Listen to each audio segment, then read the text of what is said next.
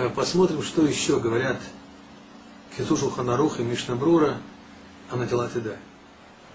Мишнабрура говорит, что браху на омовение рук лучше всего сказать после посещения туалета по времени наиболее близкого к молитве.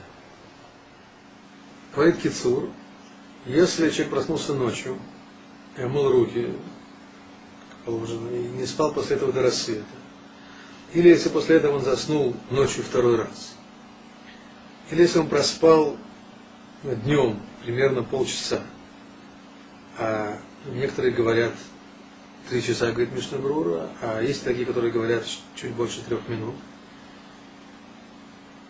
Или если человек бодрствовал всю ночь и не проспал даже получаса, говорит Кицур Шуханарух. Во всех этих случаях есть сомнения, надо ли омывать руки или нет. Поэтому пусть человек сделает это едаем три раза попеременно, как мы уже говорили, но не произносит, э, не произносит браху. Некоторые законоучители, говорит Мишнабрура, считают, что человек, который не спал всю ночь, может и должен э, благословлять.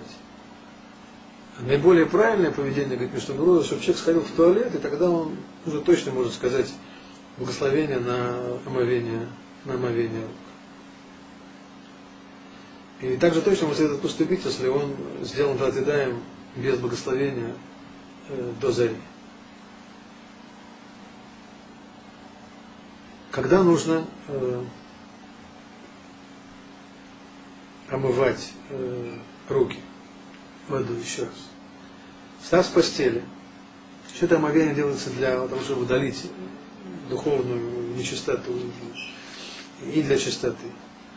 Поэтому, говорит Мишнабуру, нужно поторопиться сделать это на Телатидаем. Человек, который не сделал на Телатидаем, это э, ему запрещено учить Тору и произносить что-либо связанное с, э, с душой, со святостью. Если он очистил руки чем-то очищающим, ему все это разрешено, но он должен по-прежнему сделать Телатидаем водой из-за этой духовной нечистоты. Когда человек встал с кровати, над ним также властвует этот самый дух нечистоты, поэтому ему надо не следует приносить благословение или изучать Тору, пока он не сделает Наталатида. Но если у него нет воды, он может очистить руки чем-то очищающим, и пусть может благословлять и может э, учиться, чтобы не отрываться от изучения, от изучения Торы. То есть еще раз, когда нужно делать Наталатидаем, говорит Кизушел Ханарух, встав с постели, после туалета, после бани, после стрижки ногтей, волос, после бритья, надев или сняв руками обувь, прикоснувшись к овши, очистив одежду от шеи, даже если не касался самих шеи, расчесав волосы, а также если человек прикасался рукой к той части тела, которая обычно скрыта под одеждой, выйдя с кладбища, после проводов мертвого, или побывав в комнате, где находится мертвый, и после кровопускания. Есть и другие случаи, когда совершают омовение рук. Мы поговорим об этих случаях позднее.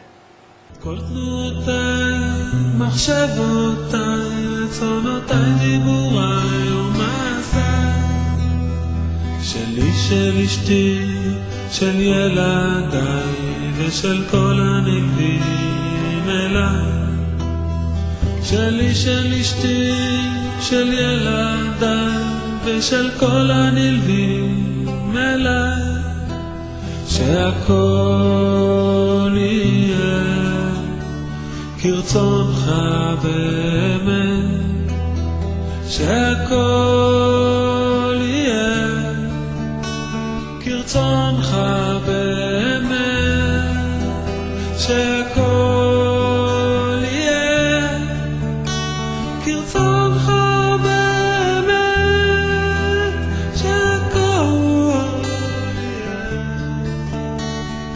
somehow